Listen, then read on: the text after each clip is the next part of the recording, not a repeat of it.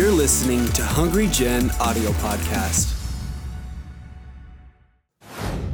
Hey guys, this is Pastor Vlad inviting you to a Race to Deliver 2018 conference with Apostle Genchi.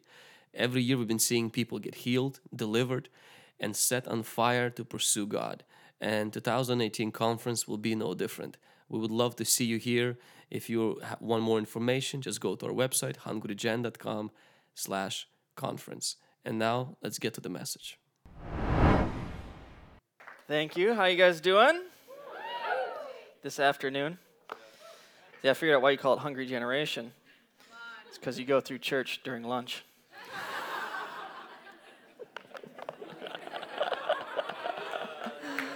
that was a lame joke. You don't have to laugh at that one. I did go. We got some tacos, though. I appreciate that. I had some fish tacos. Wonderful. Where were we at? Sazone? El Sazone? Shout out to them. I'm sponsored by them this afternoon. So, cool. Well, yeah, I want to welcome everyone here, uh, everyone watching online as well. Thank you guys for joining with all of us here. Uh, yeah, so my name is Phil Gungor. I come from Green Bay, Wisconsin. Had a couple of woos. That's okay. I get it. The Seahawks. I'll tell you what. I'll tell you one thing though. The Lord moves in Green Bay, man. We're clearly a favored team. Because what other team could throw up as many hail marys as us and actually have them completed?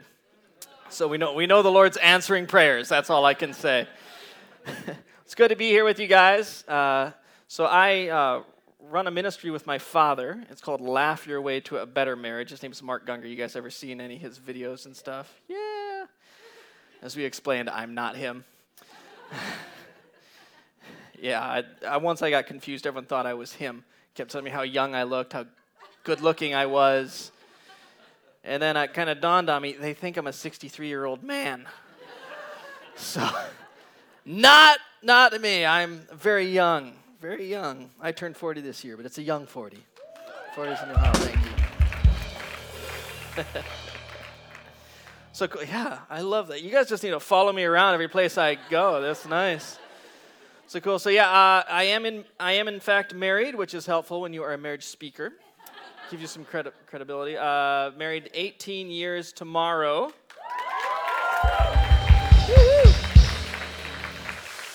Yes, and I have four lovely kids and stuff. So my wife was just checking in with me, and uh, it's funny.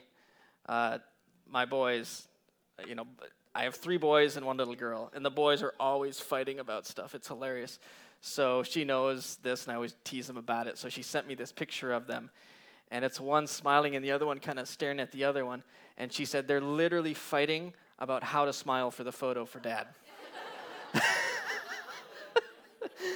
So sweet, precious, precious boy. So, okay. So, yeah, so we're going to be talking about marriage today. Now, I know some of you might be single here, hoping to get married. Uh, it's good to hear about this stuff. Good to find out about crazy before you get there. Yeah. Uh, some here who are married, and this will be good for you guys as well. And uh, since the series this month is called Relationship Goals, I figured I would do this message, which I think is a good relationship goal. It is called how to stay married and not kill anyone. I think that's victory right there if you all stay alive, right?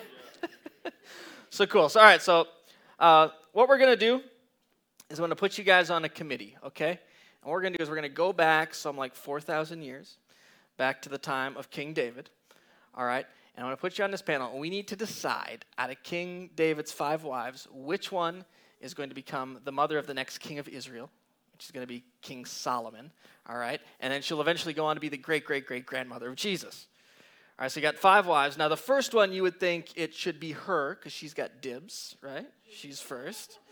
But we know it's not her because David stopped sleeping with her, which is easier to do when you got four more waiting for you, right? so, and then on the other side, you got number five. Now, number five is, I know you keep yelling at me to keep this microphone. There we go. Is that better? All right. Number five is Bathsheba. And I don't know if you know the story about Bathsheba, how she came around. So she was out uh, taking a bath. And uh, this was before indoor plumbing, apparently. So she's just hanging out there, cleaning, and uh, King David, he's walking along and he sees her. And he's like, wow, who's that? So it's a crazy story. So he hooks it up where he meets this girl. He seduces her, sleeps with her, gets her pregnant, kills off her husband so he can marry her. It's not exactly a holy union, right? In fact, the only reason she's there, you could say, is because of lust, lying, adultery, and murder. All right? But she's in there, so she's number five. Uh, so we need to decide kind of who this is going to be, but we're going to push pause on that. We'll come back to this, okay? So just kind of think that one through. Um, if you are going to stay married for a lifetime, you number one have to avoid bitterness and resentment. Amen? it Might sound easy to do, but what happens is one person will begin to feel resentment towards the other person if they feel the weight of the relationship is unfairly falling on them. All right, now the one who's bearing the weight is really a matter of perspective because men and women score things very differently, right? See, men are very quick to give ourselves huge bonus points for everything we do. It's true. You take a man's day. Here's how a man would score his day, okay? The man gets up in the morning. For that, 500 points. he goes off to work, he works hard, provides for his family, brings financial stability to his family. For that, 3,000 points. After work, he comes straight home, doesn't go out to the bars or chase women. For that, hey, 1,500 points. Man, that dude comes home, he's got like 4,500 points. This is why a man has a problem, no problem, sitting down and contributing nothing. Because, see, in his mind, he's way up in points for the day. And now it's your turn to catch up. All the men are real quiet. now, it's it, man. There's some guys out there get, just get mad if their wives ask them to do anything. Oh, you ask me to do anything. Because in their mind, they're way up in points for the day, and it's your turn to catch on up. All right? I'm not saying it's right, I'm just telling you how they think. All right? And the problem, though, guys, is women score things a little different, right? See, a woman would score that same man's day very differently. She would see that her husband gets up, she loves him, appreciates him. She goes, ding, one point. He goes off to work. He works hard. She loves that about him. She appreciates the financial stability he brings into the family. For that, she looks at him and goes, ding, one point. He comes home, doesn't go out to the bars and chase other women. She loves him, appreciates him. She gives him, ding, one point. Now, she also got up. She also went to work, got the kids ready, took them to school, took them to piano lessons, made dinner. Dude, at the end of the day, she's got like 13 points. It's 13 to 3. And now you don't want to do anything, you bum. right? We just score very differently. Now, what happens is guys hear this and they go, oh man, are you kidding me? No matter what I do, I get one lousy point? Yes. But there's good news in this, guys, okay? I'm going to help you out. I am going to sh- help show you how you can focus on the little things. Because, see, for a woman, any simple act of kindness earns the same as a big act of kindness. All right? A lot of guys don't get it, hence the reason they don't do anything. Okay? But the truth is, I mean, guys, it's all about the big stuff. Right? The world of men, it's about who's first. Second place is just the first loser. it's the biggest thing. It's being number one. It's about arguing over who's smiling better for dad's photo. it is. It starts in the world of little boys, right?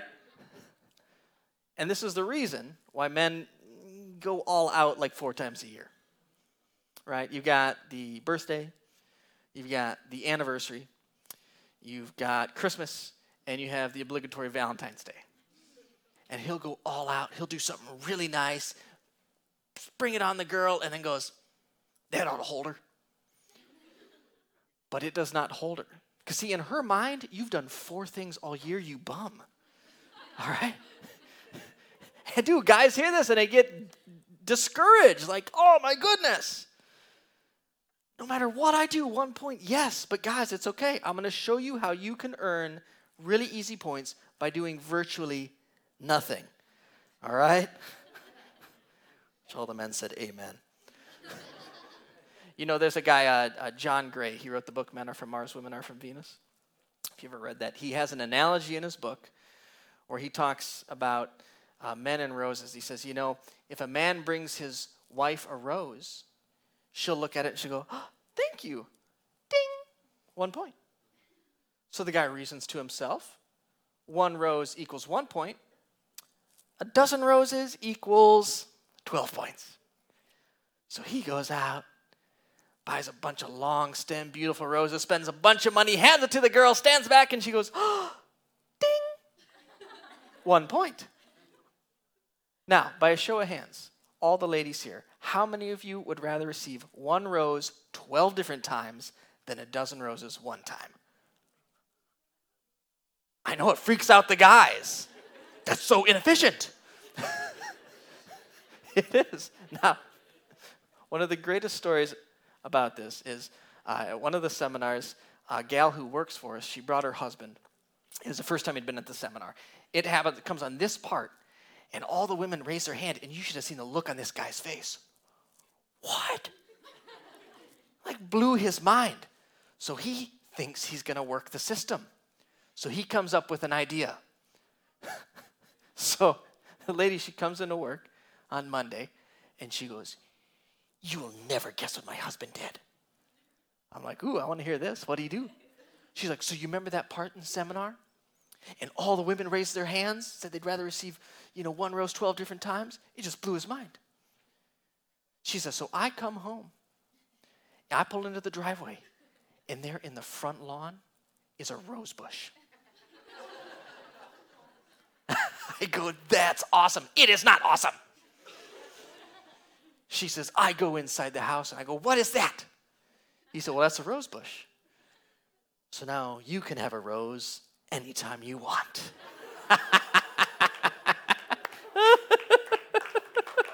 oh, oh, that's so wrong.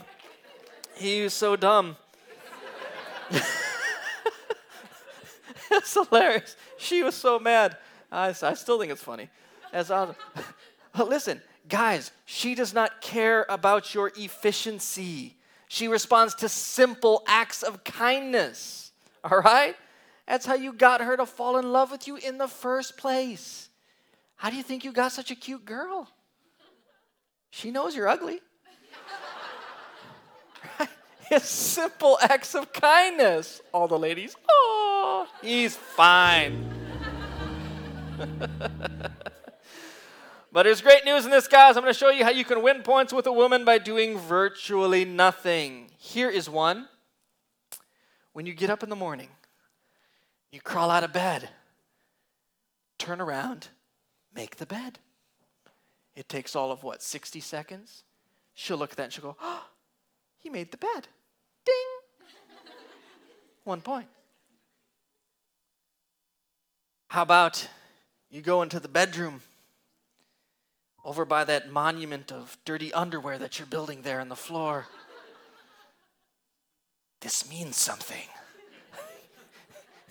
How about you pick that up and you take it and you drop it into the dirty laundry hamper? That takes what, 15, 20 seconds? She'll see it and go, ding, one point.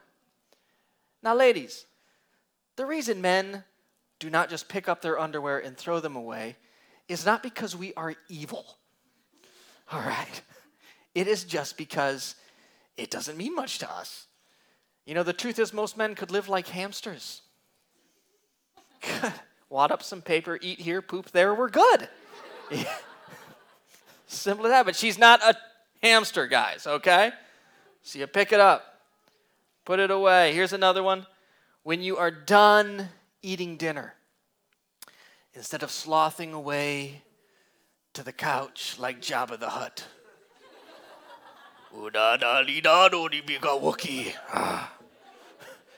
How about you take the dirty dishes, take them, and you put them in the sink, put them in the dishwasher. she'll look at that and she'll go, oh, ding, one point. What'd that take? 30 seconds? Now, you want to know how you can earn some real easy points, guys. You plan to take the girl someplace really nice. You say, yeah, and then you surprise her. No, you amateur. you tell her about it. Because the second you tell her about it, ding, one point. Ooh, ding. Sorry. What note was that? Then, okay. and you've done nothing up to this point, correct? Now, here's the great thing about this is because she's a woman, she's going to tell all the other women in her life what you're going to do. And every time she's telling one of those ladies, ding, ding, you're earning simple points. Now, now check this out. There's even something even better. Every time your wife tells the wife of another husband, not, not only are you earning a point, that poor slob of that other wife is losing a point. That's a net gain of two, okay? You win one, he loses one. That's a win win. now, listen, you guys want to earn some really simple points? Easiest way a guy can score points with a woman by doing virtually nothing is to simply engage the woman in meaningful conversation. Mm hmm. Yeah, they're like, now he's getting to the good stuff. Let's go into that a little bit more. Spend some more time talking about it. Now, listen, meaningful for a lot of women, it means she talks, you zip it. All right?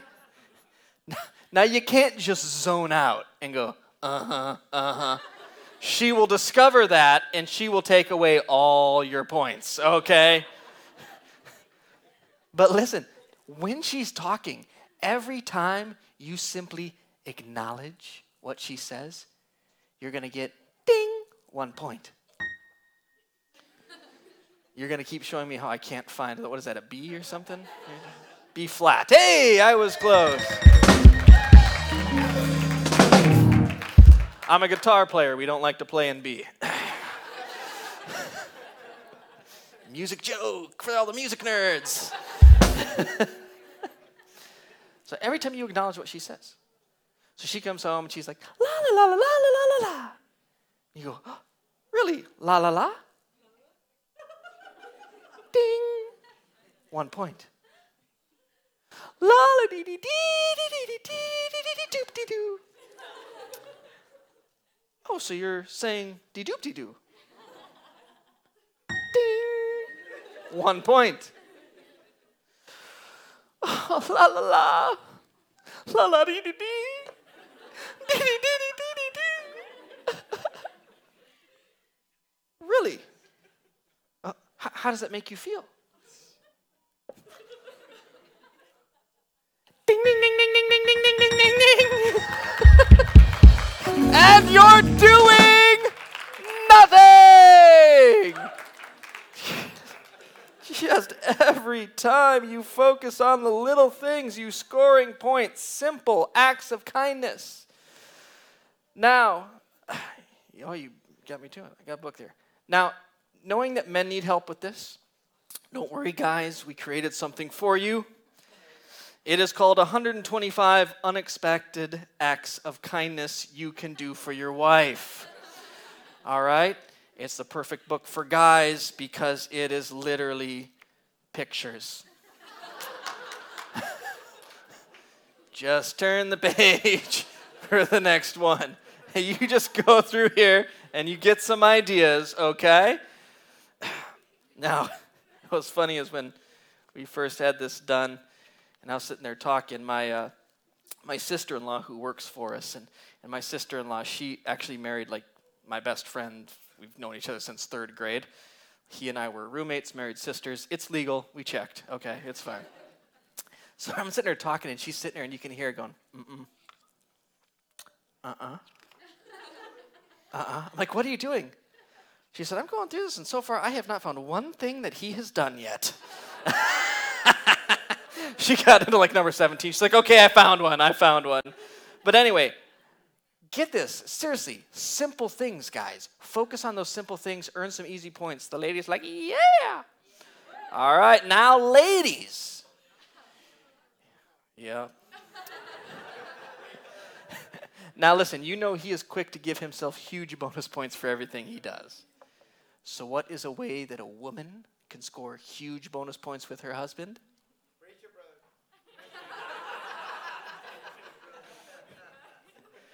Okay, assuming you can't sleep with your husband every five minutes, I've got some. I've got some other ideas here for you. Okay. That one will pretty much even the score, though. I got to tell you. Anyways. All right. Now it's this. It's quite simply every time you believe in the man. All right. Now that might sound like a simple thing to do, especially for all the younger girls who have not been married for very long. That's just because you haven't heard of all the stupid things he's about to come up with. All right. and listen, now, when he comes up with a dumb idea, you don't have to yell him about it. Listen, he's just venting, he's letting things through, he's thinking things through, okay? But listen, what happens is a lot of a lot of ladies, some of you maybe you've done this. He'll say something and you shut him down. Oh, you could never do that. Oh, you'd never do that. Oh, I'd never let you do that. And then he gets quiet and you think, okay, I fixed him, but you haven't fixed anything. All you have taught him is he cannot share his dreams with you. That is not a good place to be in because it's like miraculously. He runs into some bimbo who hears one of his ideas and she goes, oh, I think you'd be great at that. oh, uh, really? And now you got yourself in a bad situation. You know that most affairs do not start for sexual reasons, they start for emotional ones. And if your husband thinks he can't share his thoughts, his dreams, his ideas with you, he might go find someone else. All right? So you got to be there for him, you know? Because one of the things a man needs, it's, it's really the, the thing that I think men most desire in life, is simply when a woman believes in and respects a man. You know, uh, last night we were talking, I was talking about ladies, and I ended kind of with what women want most out of life. And today I'm going to end with men, what men want more than anything. And that is really just the admiration, and seriously, and the uh, admiration and respect of his wife. You know, which, by the way, one of the most respectful things you can do for that man is to passionately make love to him. Okay. ding, ding, ding, ding. Yeah. Serious points there, okay? And it's those two things are tied very closely together the respect and that. Okay, but we won't go into that right now for all the younger ones. I won't embarrass anyone. Although it is God's idea, He created it. For this we give you praise, Lord. Thank you. all right, just had some church there. All right, amen. now, so here's the problem a lot of women say, well, I'll respect him as soon as he earns it. No, no, no. See, respect is far too important for a man to be dependent upon him earning it. All right? In fact, the key to unlocking great potential in any man is to begin respecting him before he earns it. And see, women used to know this, you know, but our culture's gotten all messed up.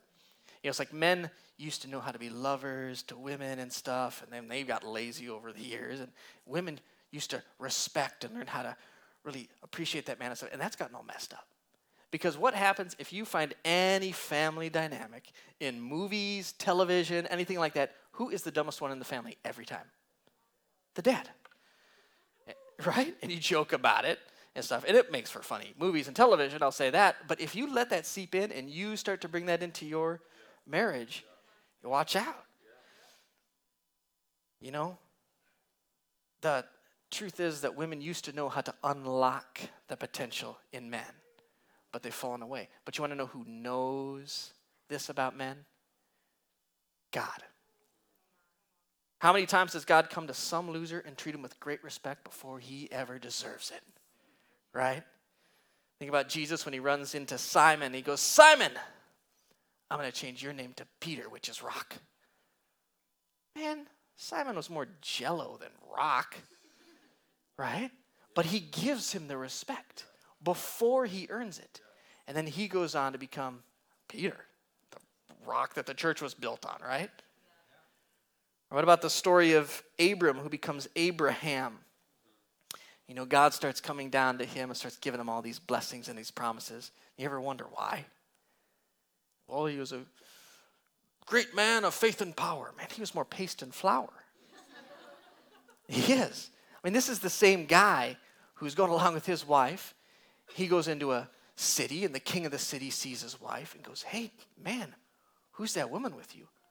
Oh, her? That's, uh, that, that's my sister. of course, the king finds out about this later. Why did you say that that was your sister? I'm sorry, I was afraid of you. He was fear, fearful, fearful. And what's funny is he does it twice. Imagine the look your wife would give you if you did that twice, right? Ah, this, this is my sister. Yeah, good one. but and it's impressive. Clearly, she was a babe. I mean, seriously. You know, the first time this happens, you know how old she is? 60. When you are 60, ladies, and you walk into a city and the king of that city goes, Hochi mama, who dat? You, my dear, are a serious babe, okay? So clearly she had it going on, all right? But God comes, He says, You know, I'm going to change your name from Abraham to Abram, which means father of a multitude, which is one of the most respectful things you can say about a man in that culture. You know, he'd walk into towns and he'd go, My name is Abraham. The other guys would go, Holy cow, how many kids you got? Yeah, about that. Because, see, he got that name way before he had any kids, right? But God gives him that respect, and eventually he does go on to become the father of a great nation. And then there's the story of Gideon. Remember the story of Gideon? It starts, he's hiding out in the basement. Midianites are in town, kicking butt and taking names. So he is hiding out, fearful. And then the Spirit of the Lord appears. La la la, angel of the Lord. And he goes, You are a mighty warrior. Gideon says, No. No, I think you meant the, the, the basement over. I'm more of what you would call a girly man. I don't know, you know. He goes, No, you are a man of mighty warrior. And that was when he was at his lowest, his weakest. And then Gideon, man, he goes on to become a grade A butt kicker. He does. He goes on to win one of the most lopsided military victories in humankind. You know, you guys remember the story, three, uh, movie 300? Yes, all the men say yes. That's a classic. That's one of the mm-hmm, staples. it's a great movie because lots of people get limbs chopped off, which, for a man, that just ministers to our spirit. Thank you, Jesus. So in this movie, there's 300 guys, right? And they go and they fight and they fight amazingly, but at the end, they all die. You know that Gideon takes 300 guys, takes on a whole army, and whoops them? You want to know how many guys they lost? Zero. Not one guy. This guy went on to become a serious butt kicker, right? He did become a mighty warrior. But I tell you what, it happened, and he was given that respect when he was at his lowest, his most fearful, his most cowarding moment is when God spoke great respect to that man, and it changed him. You know, that is the power when you start to treat a man with great respect before he earns it. Again, women used to know this. You know, people used to say that a key to a great man is a woman who believes in him. You know, it's like the story of a lady who she's in college and she has two guys chasing after her, trying to win her affection. And she has to choose, so she picks this one guy. And then the guy shit she marries ends up going on to be mayor of the city. And she comes back uh, to the reunion. And the other guy that was interested in her came up to her and said, Hey, wow, I guess you picked the right guy, huh? She goes, Well, why would you say that? Well, look at him. He went on to become mayor of the city. She goes, Oh, no, no, no, no, dear. If I'd have married you, you would have became mayor of the city.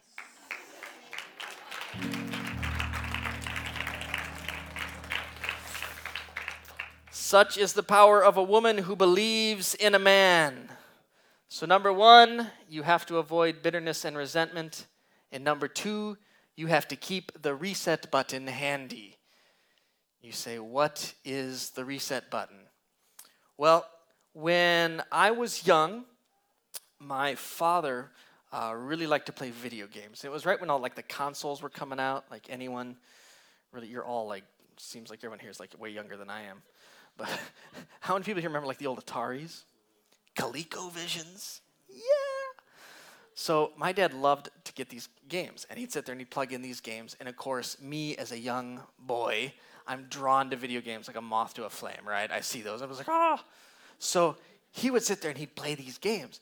Of course, I love it, so I wanted to play with him. You know, so he does. He hands me a controller, and, and we're playing, and it, and it dawns on me at some point that my controller doesn't work.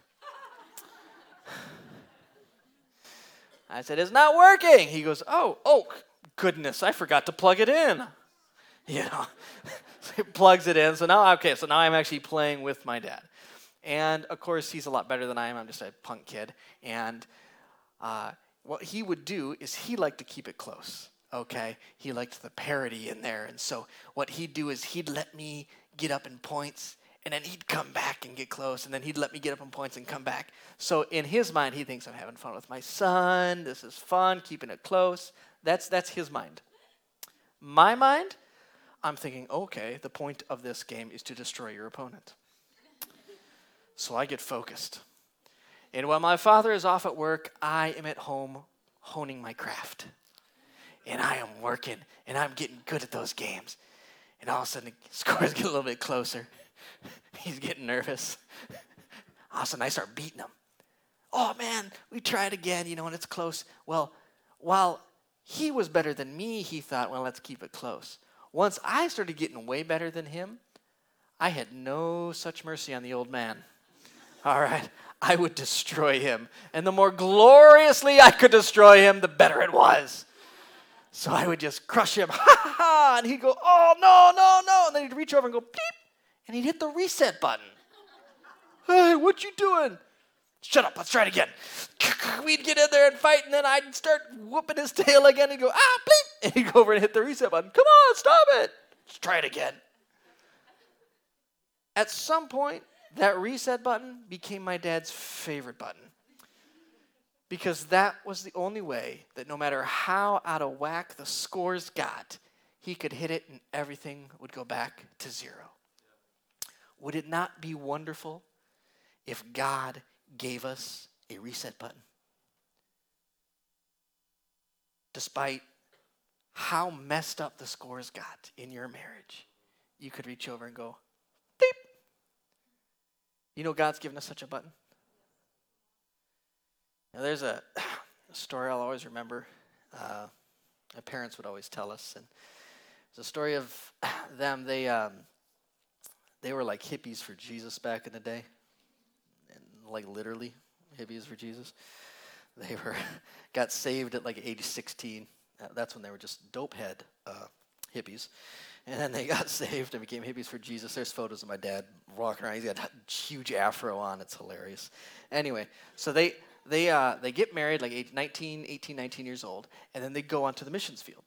And they're with this Jesus people group, and they traveled all around the world.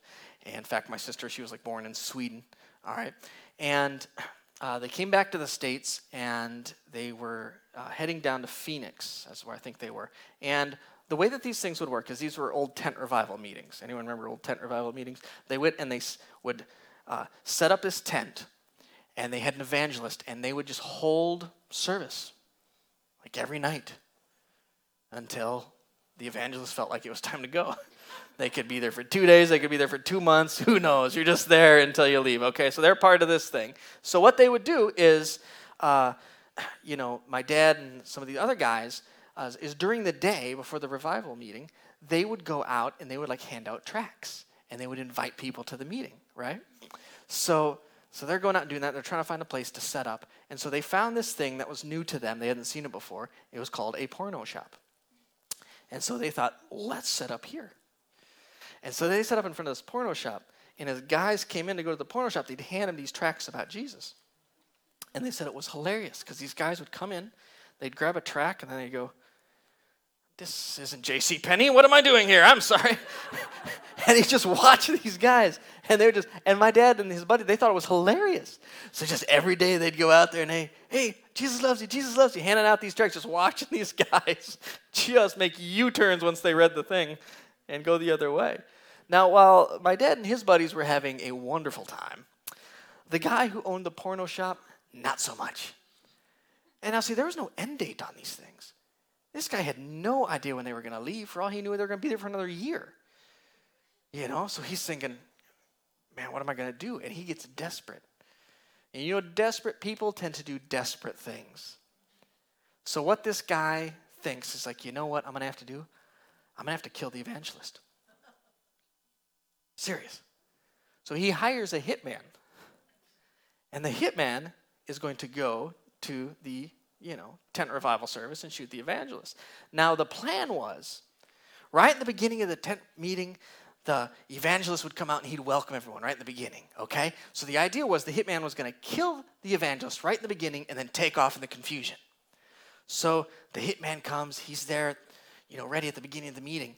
And, uh, you know, my dad said, he's like, I'll never forget this. He said, the evangelist came uh, to the guys in the band, because my dad was in the band. He said, hey, I'm not feeling real well. Can you guys just start without me?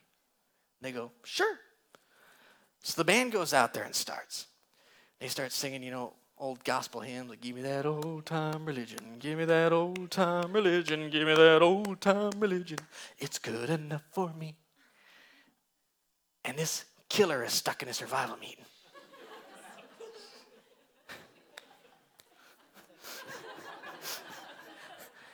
and then the worship leader says, Okay, now for the second verse, we're going to sing Makes Me Love Everybody.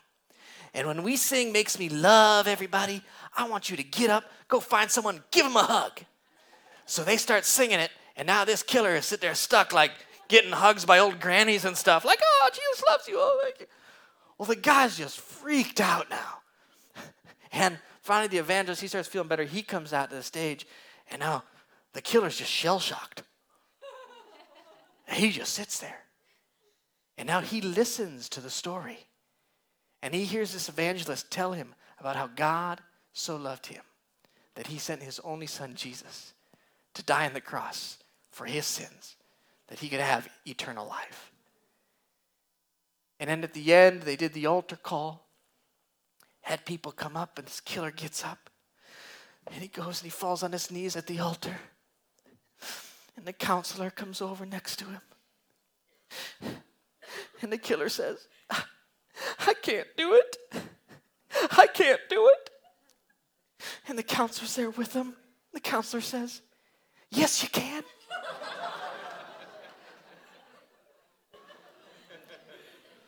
In fact, God wants you to do it. and he's there. No. And then he pulls out the gun. okay, no, no, you can't do that. And that's how they found out the story about this guy and what he was there to do. Now, listen, you may not hire a hitman. I sure hope that you do not. All right? But see, the truth is, when somebody hurts us, we want to get back at them. We want them to pay. And the way that we make them pay is to say, I will never forgive you for what you did to me. The problem there is the only person that that hurts is the one who won't forgive. See, unforgiveness is like taking poison and hoping the other one dies. The only one it hurts is the one who will not forgive. say, well, that's that's good and fine, Phil, but you you don't know what she did to me. You don't know what he did to me. You know, I've tried to forgive, but I can't. Sure you can. See, I just don't think you understand what forgiveness is. See, forgiveness is an act, it is not an emotion, and it is not an erasure of memory. See, forgiveness is something that has more to do with your tongue than does with your heart. You know, you might feel the pain of what that person did until the day you die, but it has nothing to do with unforgiveness. See, forgiveness is when you very simply state to someone, I forgive you. I will never use it against you in the future, and I will never speak of it again. You know, you cannot control what you feel, you cannot control what you remember. You can, however, control what you say. And if there's one telltale sign of a person who can't get over unforgiveness, they never stop talking about it. I'm sure you've heard some people like that. Maybe it's you couples who are constantly reminding each other, I remember what you did. I remember what you did. You called me fat 37 years ago. I'll never forgive you for that. it's like, shh, shh, it's okay. You forgive. Especially for all the people here who have committed their life to Christ today. You know, the Bible's real clear. You know, we say the Lord's Prayer Forgive me as I forgive others right? You got to forgive. And listen, God chooses to forgive you. You know, I know you in the Bible talk about, you know, he forgets it as far as the east is from the west. But that's a choice for him. Do you think that he really can't remember? There is something about you I remember really ticks me off. I can't remember what it is. No, he chooses to forgive. And we need to do the same thing. Now, back to where we started. Who did you decide on? Well, God comes in, he goes, You know what? I already decided. Okay, God, which one did you choose? He says, I'm choosing number five. Really? Number five, you mean Bathsheba, the, the reason that she's there is because of lust, lying, adultery, and murder? You're going to choose her? She's going to be the mother of the next king of Israel, eventually go on to be the great, great, great, great grandmother of Jesus? He says, Yeah. In fact, if you read your Bible, you find out that's what happens. It is her that goes on to become that mother. You know, and it's such a weird story. See, you could make the argument that had it not been for lust, lying, adultery, and murder, King Solomon would have never been born. You could make the argument that had it not been for lust, lying, adultery, and murder, that Jesus would have never been born. You say, well, then Praise God that happened? no, no, no. It was never supposed to happen. You know, even the writers of the Old Testament and, in the New Testament, they, they couldn't, they didn't understand this thing. In fact, you go through, you read in Matthew, it's, it opens up, it goes through the genealogy of how we got to where we are. You know, when it comes across her, they can't even call her by name because it doesn't make any sense to them. They don't, they, don't, call her by name, they call her the wife of Uriah. Uriah was the dude that David had killed off. See, it didn't make any sense. You say, well, I, I, I don't get it. This, this doesn't make any sense. You say, yeah, but that's the power of the reset button. See, I think God took this chance to show that he can take, he can take your biggest mistake, your worst disaster, the biggest failure in your life and turn it into something so beautiful it will not make sense to anyone.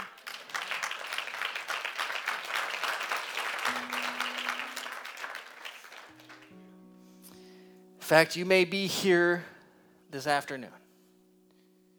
You say, you know what, Phil, I've never actually made that decision in my life to follow Jesus at all.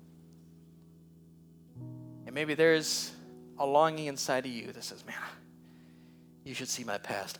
I, I think God's going to wear out the reset button on me. But it's fine. See, I want to give you guys an opportunity today. If you have never made that commitment to follow Jesus, I want to give you guys that opportunity today to make that step forward in faith. To say, I no longer want to live like I was. I want to forget this. I want to move forward, God. I don't know what that all means. I don't maybe I don't know everything. I feel like, do I know enough? Am I good enough? It, no, it doesn't matter. See, God shows that He gets you wherever you're at. The Bible is full of stories of that, of people who deserve nothing. And God gave everything. So if you would, if that's you today, have people come forward. Okay.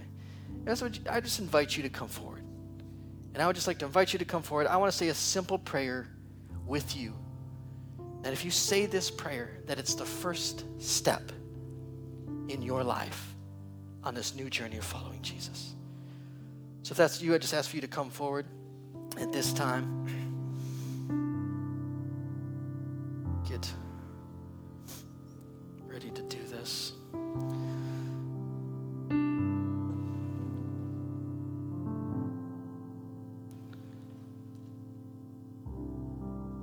First step. What I'm going to have everyone do, if that's you, you come forward. If you're in your seat and you're thinking, man, there's no way I'm getting out of my seat to step forward, that's okay. I'm not going to force you. No, we have people that will drag you forward. No, just kidding. we will find you. That's okay. What I want is I want to say a prayer, and I want everyone in here to repeat it after me. And if you say this prayer and you believe it in your heart, the Lord will see you, and He will come away and He will wash away those sins. He'll hit the bleep reset button in your life. So if you would, I just ask everyone to bow your heads. If you would, uh, just repeat after me. You could say this say, Heavenly Father, I surrender my life to you. Your kingdom come, your will be done in my life. I freely choose Jesus Christ as my Lord and Savior. Come into my heart, forgive me of my sins, and help me to learn your ways. In your name, amen. Thanks for listening to this week's message from Hungry Generation. Stay connected with us on Facebook, Instagram, Twitter, and Snapchat by using at Hungry. Stay blessed, and we'll see you next week.